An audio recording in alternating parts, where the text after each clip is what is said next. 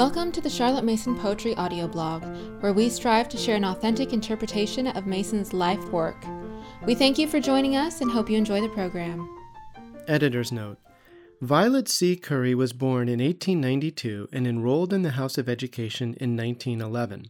Her early interest in nature was evidenced by an inspection of her nature notebook the following year. A very full and interesting book. The notes show close and careful observation of nature, and the drawings are very good. Furthermore, she was praised for her practice lesson on botany. Her notes were admirable, and the classification of plants very clear. This was perhaps the best lesson given during the morning's work. After graduating from the House of Education, she became the first resident headmistress of the practicing school in 1914. Then, in 1920, she founded St. Hilda's PNEU School in Bushey, England. She served as co principal and then as headmistress before retiring in 1956. The director of the Parents Union School at that time highlighted the special character of Curry's school. Congratulations to Miss Curry for having founded and maintained a school so truly in the tradition of Charlotte Mason. It was while Curry was principal at St. Hilda's School that she was called upon to deliver a paper on nature study at the 1925 PNEU Children's Gathering in Canterbury. PUS nature study expert Agnes Drury was not available as she was on vacation in South Africa at the time. The paper was printed in the August issue of the Parents Review and shows why Curry was known for maintaining the tradition of Charlotte Mason's ideas. This wonderful paper explores the many facets of nature study and shows how science, art, and poetry all join together in the practice of the Nature Notebook. What we want recorded in the notebooks is what the children have seen themselves, she writes. This is the value of a painting. It is impossible to turn out even rather a bad painting without looking. The Teaching of Nature Study by V. C. Curry. When I came to write this paper, sitting beside running water in an Oxford garden, I felt absolutely overcome at the thought of having to step into the breach caused by Miss Drury's departure for South Africa for she is so well versed in the pros and cons of this subject of nature study and science in the Parents Union School that I can only feel that I'm attempting the impossible in trying to take her place. Perhaps there is more in it than meets the eye in the reply of the small son of the house to someone's inane question Do you like natural history? If you mean climbing trees, I do. I think I may safely say that Miss Mason's whole attitude towards the teaching of this subject is contained briefly on page 218 and onwards in her latest book, An Essay Towards a Philosophy of Education. What is said there is but a repetition of what has been said in her other educational books of the Home Education series, and since presumably I am speaking now to enthusiasts for the PUS scheme of work who will therefore know these books very thoroughly, I will only touch briefly on these tenets and then see how they work out in practice. Miss Mason says children are to be given science in a literary form. We are to give common information, but in a palatable form so that the mind may be able to react on the ideas contained therein. How does this work in practice? In the lowest forms, the children become acquainted with the life history of most of the common plants, birds, and animals of the countryside besides many that are only to be met with at the zoo or in travels abroad. The children have read aloud to them, or read themselves, that delightful series of books, the Eyes and No Eye series, Oliver Pike's bird stories, and the less good but very interesting Tommy Smith books. I was recently present at a meeting of some seven or eight hundred guiders when we had the most enlightening talk on nature work from a scoutmaster who urged us all to take up this subject with our guides, even if we had to depend on nothing better than a backyard for our field of observation. He asked us if we knew exactly how a cat or dog put down their feet, and what was the difference in their footprints. Why does a dog have its toenails exposed? A cat pulls hers in, and why is a pig fat? By such simple questionings as these, he showed us how even this limited backyard might become absorbingly interesting. I realized that the answer to most of his questions might be met with in Form 1 books. Of course, he went on to tell us of the Kestrels building a tower in central London and other delightful observations peculiar to himself. In Form 2, we study the book of Arabella Buckley, Life and Her Children, Madam How and Lady Why, The Sciences, valuable because of its simple information, and an elementary botany book. It is difficult to realize that many people do not know the simple facts about astronomy as given in the sciences. A few days ago, I met a mother one who had carried off every prize that Girton had to give when at college, bewailing that she had never been taught that stars and planets are different and that conceivably we may hear of planets of other suns. In Forms 3 and 4, Arabella Buckley's books, Winners in Life's Race, The Fairyland of Science, Stopes Botany, Fritsch's Elementary Botany, Some Wonders of Matter, Cheesman's book about insects are read. Besides being given common information, children are now to be made familiar with scientific nomenclature, and much is built up on the structure of Form 2 work. Form 5 reads Scientific Ideas, Lapworth's Textbook of Geology, Study of Animal Life by Thomson, Thuayday's Botany, and Applied Botany. What place does narration take in these lessons? Miss Mason says that a lesson without narration is a lesson wasted.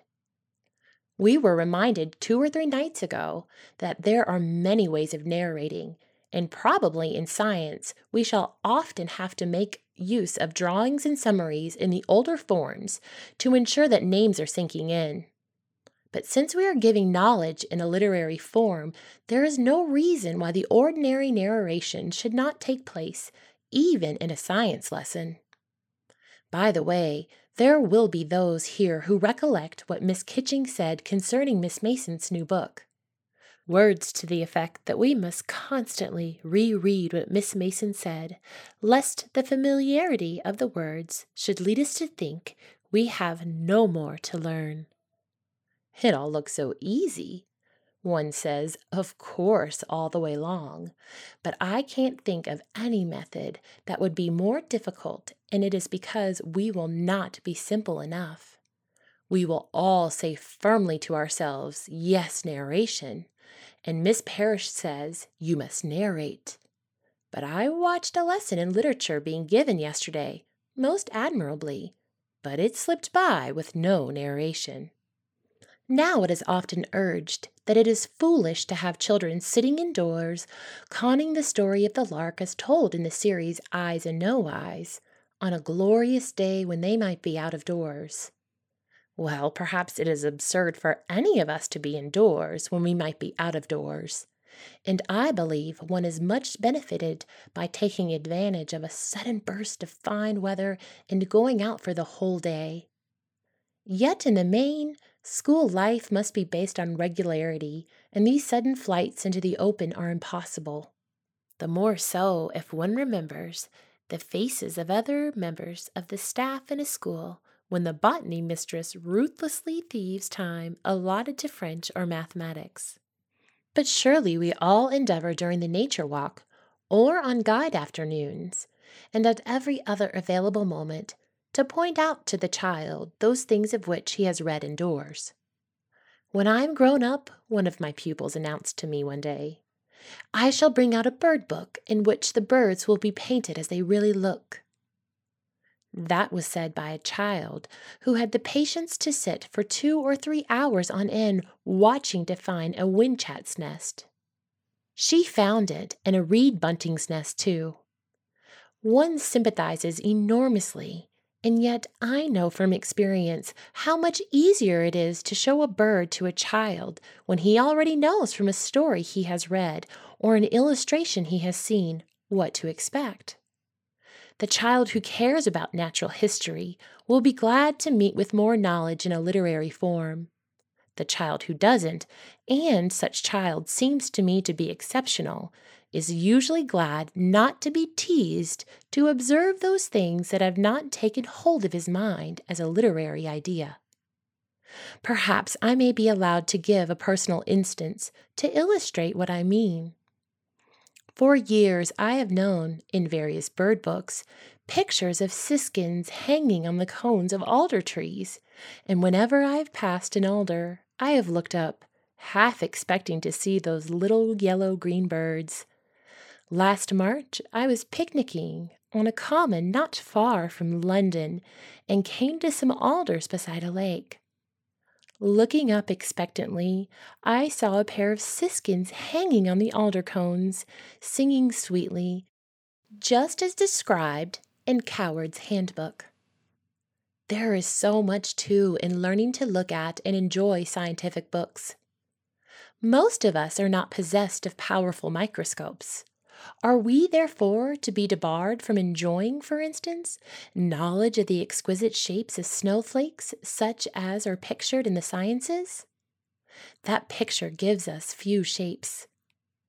A child reading that lesson brought to me a copy of the Geographical Society's magazine, in which were pictures of others of some 3,000 shapes that are known. Speaking of beautiful forms in nature, we used to have a book in the school showing shapes of pollen, but that, I believe, has gone out of print.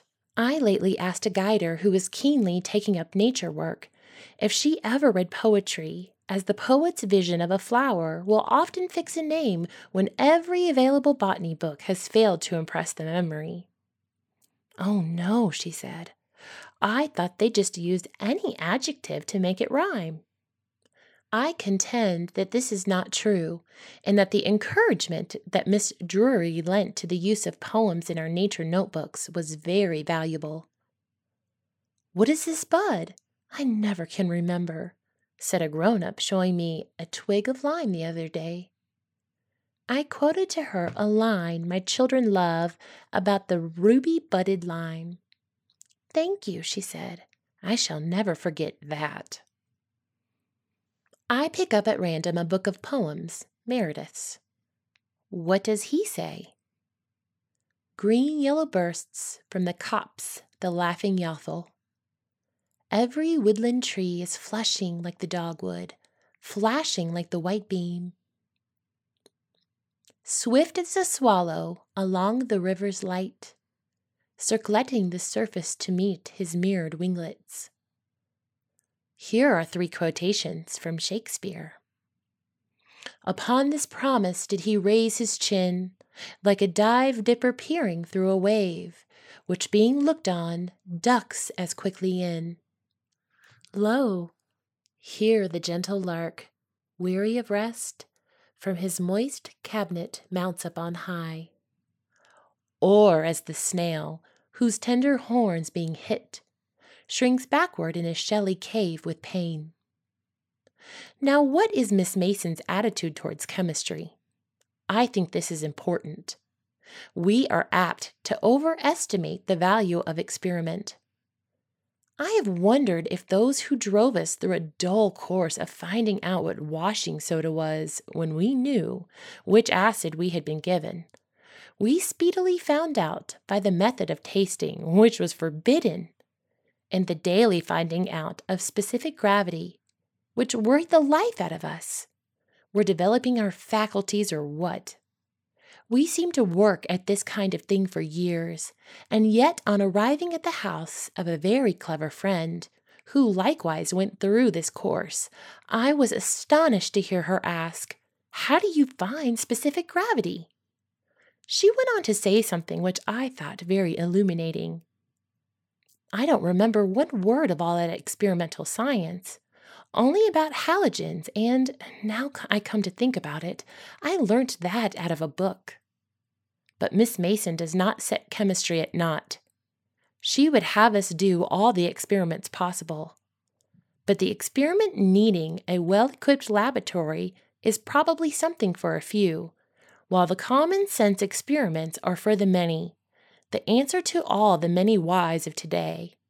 Why do we build a fire in a certain way? What is a vacuum? Why do leaves fall in autumn?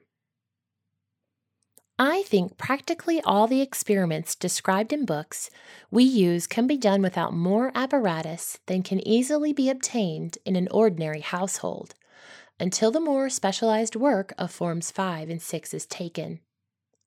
Nature walks. These are great times of finding out.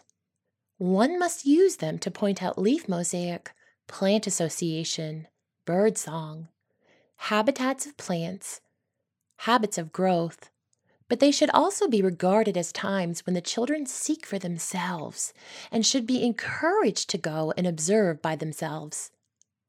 Teach the children, if possible, to be able to identify plants themselves. We were taught that at school, and it has been the greatest help.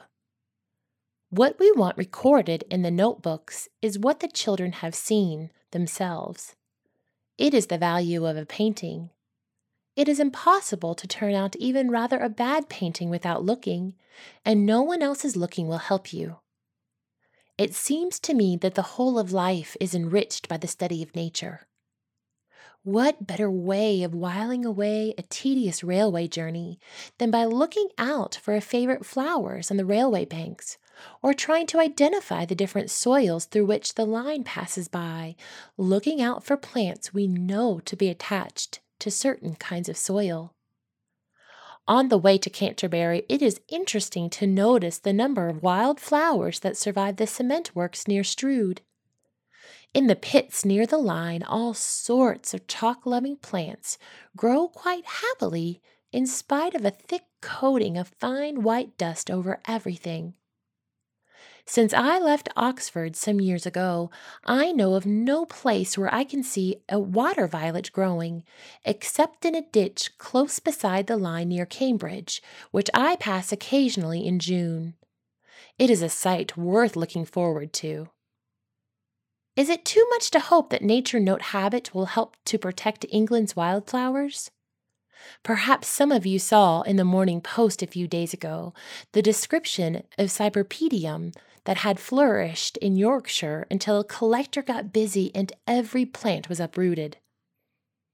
At Oxford, the lovely Limnanth has established itself abundantly behind the barges moored near the towpath.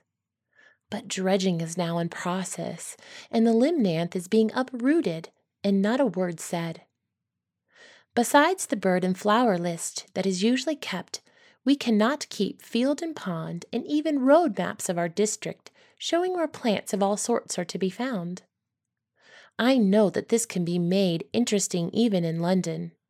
Someone told me lately that there are 16 different kinds of trees in the square in which she lives off Bayswater Road, to say nothing of an enterprising wood pigeon that hatched off its young in November last year and everyone must have noticed how quickly a waste becomes thick with flowers where one would least expect it. I am thinking of places that can be overlooked from the top of a bus near Marble Arch. There is another side to this habit of close observation that seems to me to be most important. Surely the child who grows up watching nature will develop something of a great calm of nature herself. It is an impatient age of rush and turmoil of thought. What indeed shall give a man peace at last? What rest to his eye and brain to perceive the unperturbed pace of the unfolding leaf, the gradual bursting forth of the praying hands of the chestnut? A lovely day in February tempts us forth to look for treasures in the hedgerows. Does the lime or beech hurry for the sunshine? not at wit.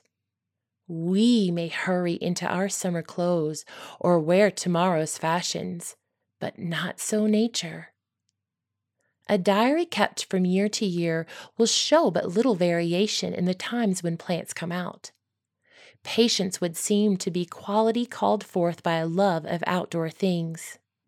patience above all in bird watching, patience of a kind that can watch that working towards an ultimate goal that we know must be reached, the kind of patience that will perhaps in the end overcome that nervous irritation at the slowness of growth that will not hurry to keep pace with our so called civilization. What do you think of my child's report? asked a mother of a highly excitable, irresponsible, but gifted child the other day. You see, she must earn her own living, and I don't want her to be wasted, and I think she is wasted. The child in question is just 11 years old. Now, most of us are unable to burn our candle at both ends, by which I mean to say that we cannot reasonably be expected to take our children stargazing at nights and to watch the early bird catching the worm in the morning. But there are delightful books of astronomy on the program and simple charts of stars which, if entered monthly in Nature Notebook, do tend to become memorized, so that when the chance of seeing stars comes, it is fairly easy to pick out the constellations. I ought to know all about the stars, Father was telling us about them, but we never read, said a mother grappling manfully with a torrent of questions from an eight year old son, such as Does the moon have a night? And if so, how long is it? No, let us cease to tell children there is other business for us on a nature walk. Do you remember how Hudson describes his father holding him up to see what he afterwards felt sure was the nest of a bee eater? He remembered distinctly, even though he was only five years old at the time, the whole incident and was able years after to identify the nest. This paper is not concerned with geography, but it would seem that the study of plants and animals is inseparable from both the study of geology and physical geography, as Miss Newbigin so aptly points out in her books that we use in Forms 4 and 5. Here I might say that we have had much fun in mapping out roads and ponds in our neighborhood, and, having colored them geologically, filling them in to show where good specimens of plants and a considerable list of birds may be found. Our great ambition is to find plants not recorded in Bentham and Hooker, or at least not recorded as found in that county. This zeal is maintained in the holidays when a 12 year old child last year sent me an excellent painting of a Lobelia urens which she had found in a part of Hampshire where it was not recorded. What can help us to look wider than science? Has any greater link between nations ever come about at all approaching the importance of wireless? But are not those who look widest to the great simple laws governing the universe also those whose lives are made lovely and pleasant by their delight in little things? It was so with Miss Mason. She loved the little things of the earth and found time for them amongst all her broad schemes for mankind in general. During the year in which it was my privilege to sit next to her at lunch, the conversation, I remember, veered round so often to what she had seen in the day before as she drove along in her carriage, or to what we had seen while walking the lovely hills and vales about Ambleside. In particular, I remember she did not share Wordsworth's enthusiasm for the celandine, which Miss Mason described as brazen. In conclusion, I want to read to you a poem by Evelyn Underhill. Immanence. I come in little things, saith the Lord, not borne on morning wings of majesty, but I have set my feet amidst the delicate and bladed wheat that springs triumphant in the furrowed sod. There do I dwell in weakness and in power, not broken or divided, saith our God.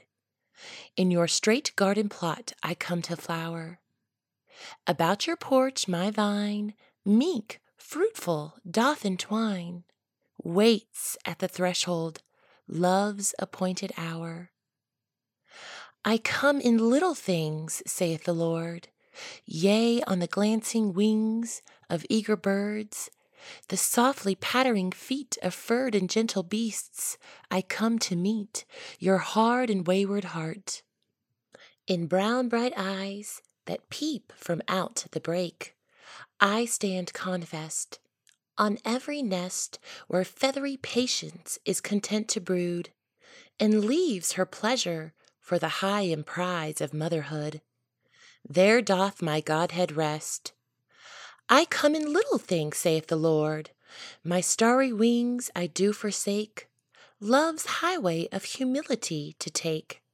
Meekly I fit my stature to your need. In beggar's part about your gates I shall not cease to plead as man to speak with man, till by such art I shall achieve my immemorial plan, past the low lintel of the human heart. If you have enjoyed this episode, please leave us a rating or a review on iTunes. Thank you for listening to the Charlotte Mason Poetry audio blog. We hope you enjoyed the program.